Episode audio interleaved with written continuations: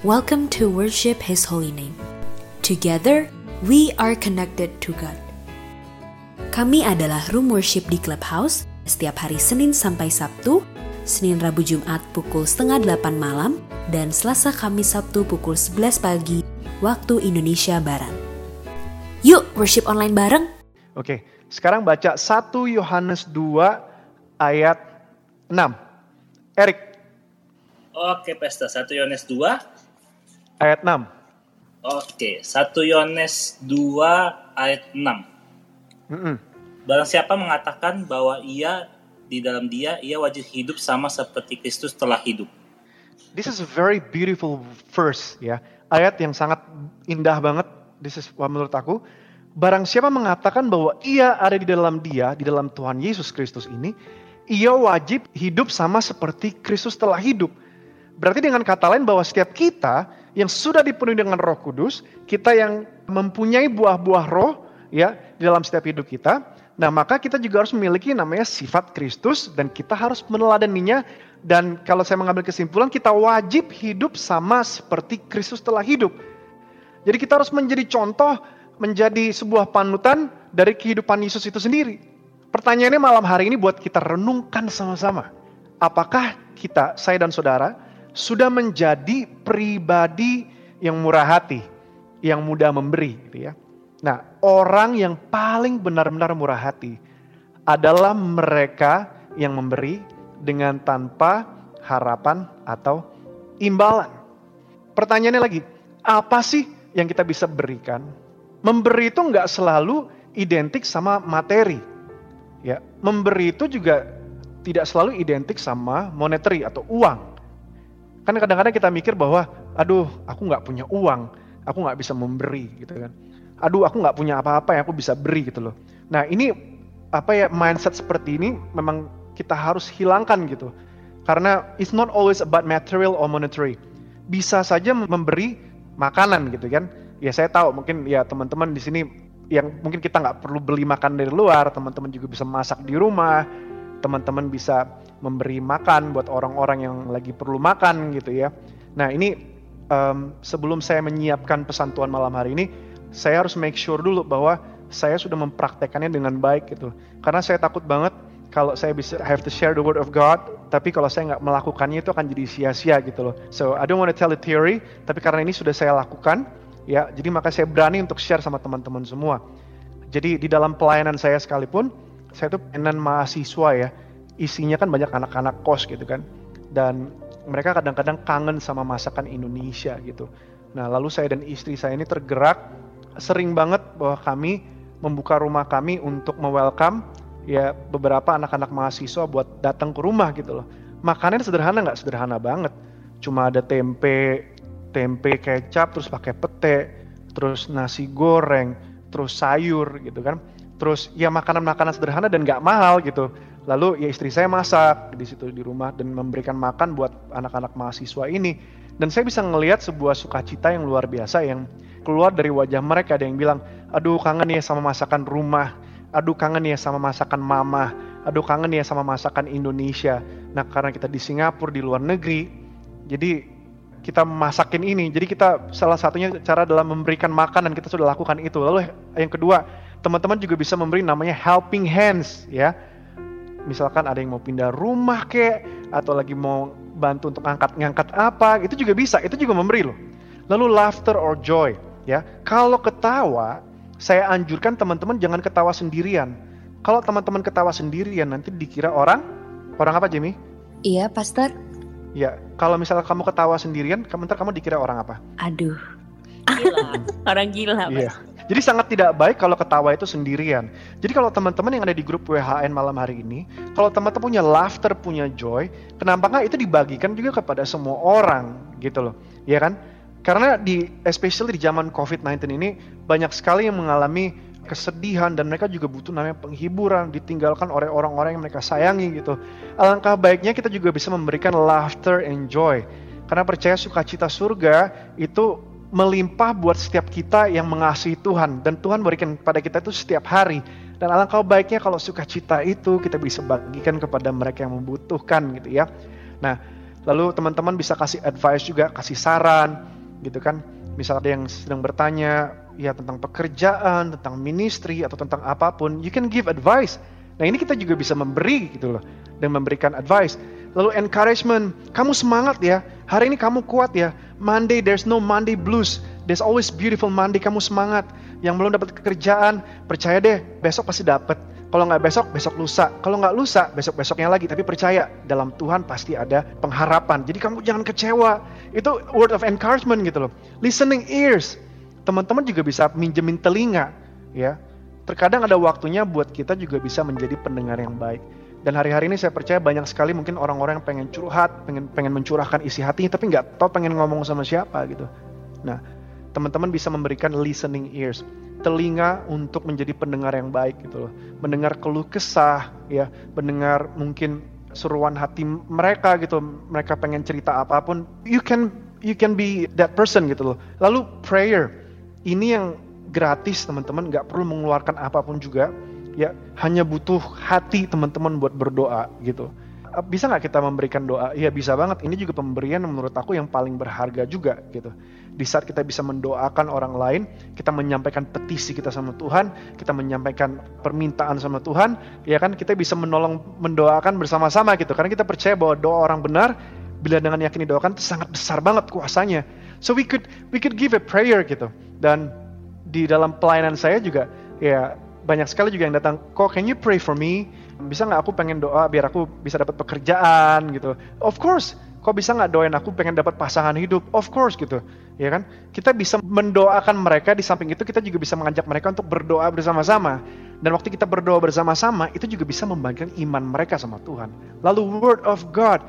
Ya teman-teman saya percaya teman-teman punya gadget ya punya handphone. Kayak malam hari ini semua yang pada clubhouse pasti pakai handphone teman-teman punya WhatsApp, Line, you have Facebook, you have Instagram, you have whatever platform that you are using ya every single day. Teman-teman juga bisa membagikan namanya word of God ya. Waktu teman-teman lagi renungan harian gitu ya. Teman-teman lagi saat teduh pagi, teman-teman bisa ambil handphone teman-teman, catat di situ dalam notes. Lalu teman-teman bisa broadcast, teman-teman bisa forward that word of God. We never know ya mana tahu memang hari itu adalah ayat firman Tuhan yang lagi dibutuhkan oleh orang-orang yang teman-teman kirim itu. We never know.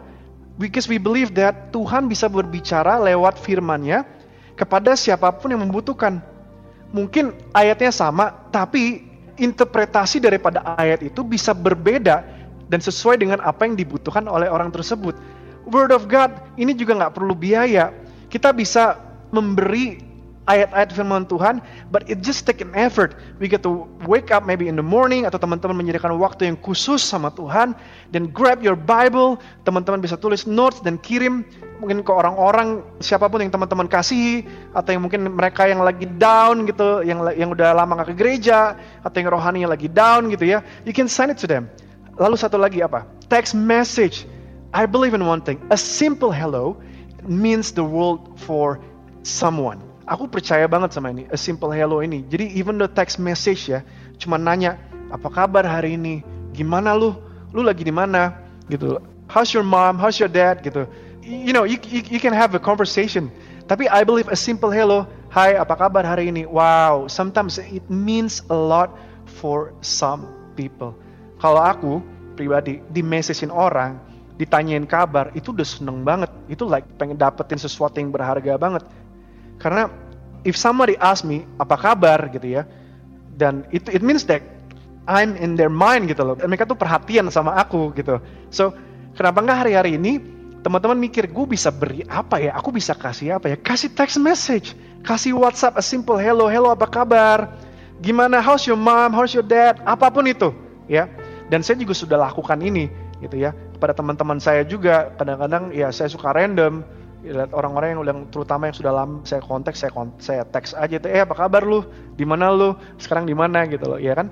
Nah beberapa teman-teman saya juga belajar demikian juga kontak saya juga dan mereka kaget-kaget kok lu di Bangkok sih? Mereka tahunya saya di Singapura gitu kan kok lu di Bangkok? Gitu loh. Dan you know dari di situ bisa conversation bisa terjalin. Biasanya a simple hello kita buat conversation lama-lama bisa kepancing kepancing ya lama-lama bisa panjang ngobrol gitu. And we can tell them about you know the love of God and things membangkitkan semangat dan iman mereka lagi. A phone call away. You can pick up a call, ya kan? Ngobrol, hi Jamie, hi Sandy, gitu, hi Eric, gitu kan, hi Onel, hi Rini, hi Om Frankie, misalnya gitu ya. You know, you can just pick up a call and then tanyain aja. Kalau teman-teman nggak bisa tulis kata-kata di message, you just can pick up a call gitu loh. Ngobrol-ngobrol gitu, tukar pikiran atau apa pun itu ya. Dan teman-teman bisa juga memberi apa lagi? Ya memberi, you can give forgiveness also ya kepada orang lain gitu lah ya. I think COVID-19 is is the best time if uh, we could start our our new life gitu dengan belajar kita untuk bisa mengampuni setiap orang-orang yang mungkin bersalah sama kita gitu loh. Ini juga teman-teman bisa berikan gitu ya. Nah, what the Bible says about giving. Apa yang Alkitab katakan tentang memberi? Yang pertama, I have six points. Memberi itu harus dari hati. Oke? Okay? Sekali lagi, what the Bible says about giving. Yang pertama, memberi dari hatimu. Jadi waktu kita memberi, hendaklah kita memberi dari hati kita, ya, bukan dengan paksaan. Oke, kita baca sama-sama. 2 Korintus 9 ayat 7. Cirini. Oke, oke. Bentar, aduh kaget. 2 Korintus 9 ayat 7. Ayat 7. Oke. Hmm. Aduh, jantung mau copot nih bener. Uh, hendaklah masing-masing memberi hendaklah masing-masing memberikan menurut kerelaan hatinya. Jangan dengan sedih hati atau karena paksaan, sebab Allah mengasihi orang yang memberi dengan sukacita. Ada amin, Ci?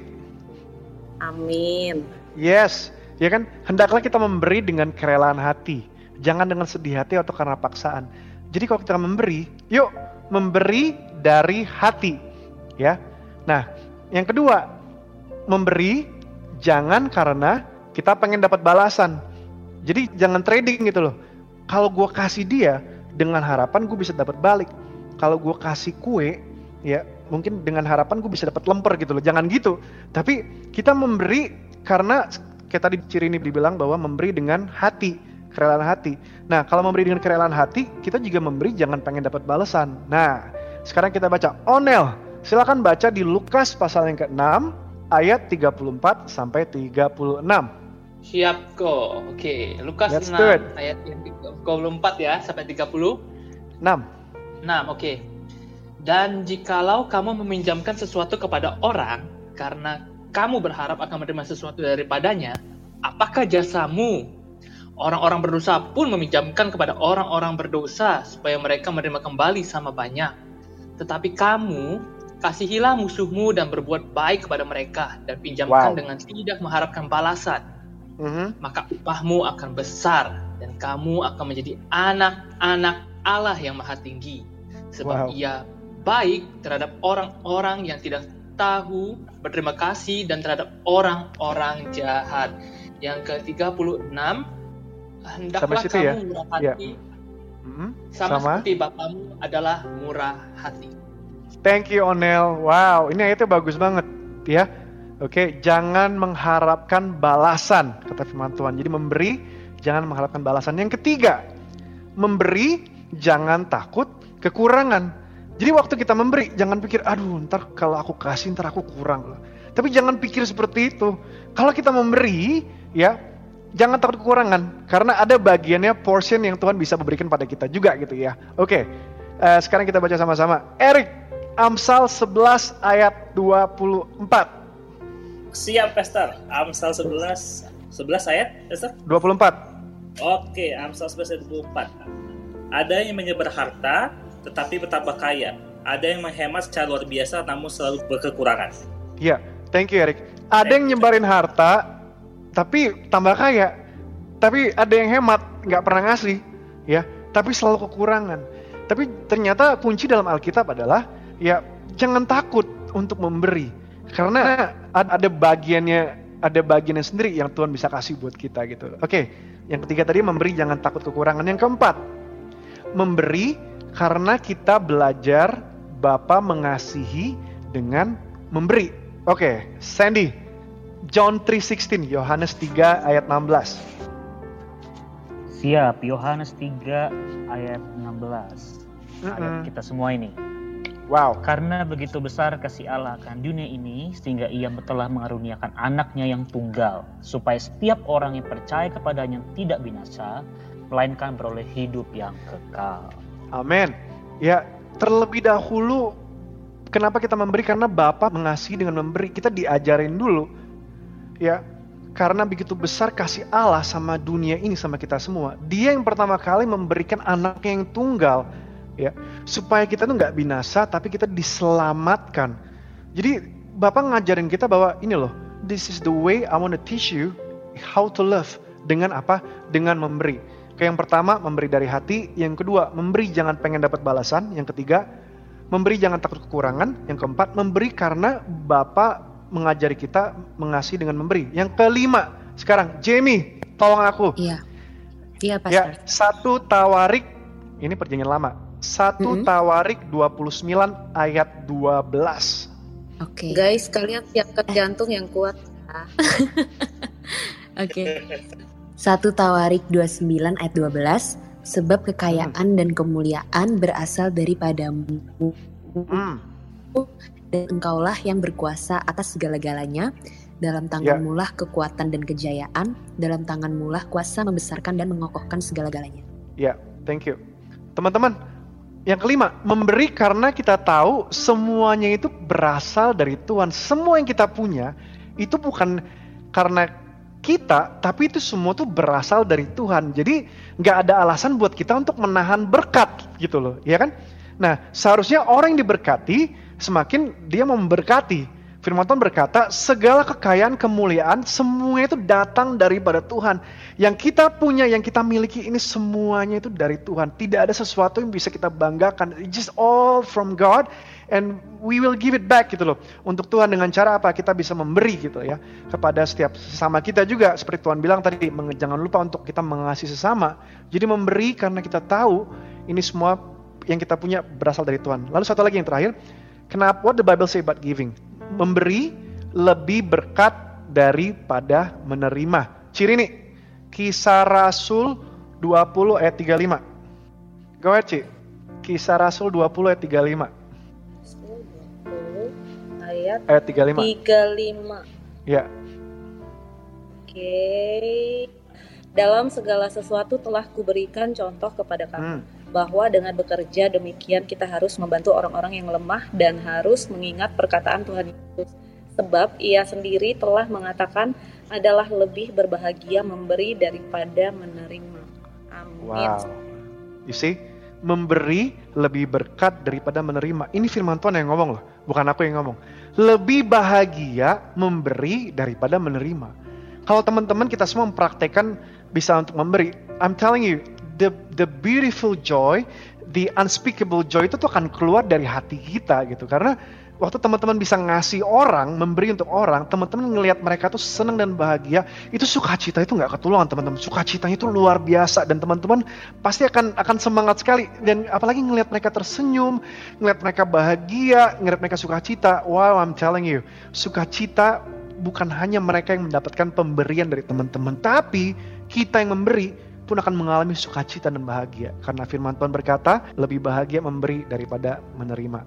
Oke, okay, dengan cepat aku akan akhiri ini. Fun fact about giving, ya. It feels good to give even if you're just thinking about it. Ternyata sebelum kita memberi, walaupun kita cuma mikir aja di kepala, aku pengen ngasih ciri ini nih Aku pengen ngasih Om Frankie, aku pengen ngasih Pastor Edi, aku pengen ngasih Koben gitu loh. Aku pengen ngasih siapa pun itu sudah sudah apa ya, sudah memberikan sukacita sendiri di dalam otak kita, dalam pikiran kita, give the excitement gitu. Nah, ternyata dengan pikiran memberi itu belum ngasih ya, bayangin. Pengen berpikir untuk memberi aja, itu stimulates the reward center of the brain. Jadi itu um, menstimulasi otak kita yang bisa memberikan kita feeling euphoria atau excitement Ye, aku pengen buat surprise buat Cirini. Ye, aku pengen buat surprise buat Sandy. Hari ini Jamie ulang tahun, aku mau beliin apa ya? Itu tuh sudah ada memberikan sukacita sendiri. Jadi otak kita sudah bahagia gitu. Nah, lalu yang kedua apa? Fun fact about giving. Givers are happier than non-givers. Jadi ada di survei dari 30 ribu orang di US gitu, household, rumah tangga.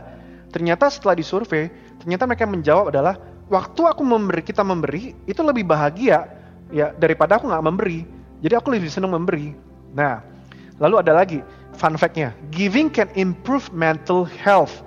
Jadi di tahun 1988 ada sebuah pembelajaran jadi murid-murid itu nonton film Mother Teresa dan pekerjaannya ya kita tahu Mother Teresa itu yang orang yang suka sosial dan bekerja dalam kebaikan.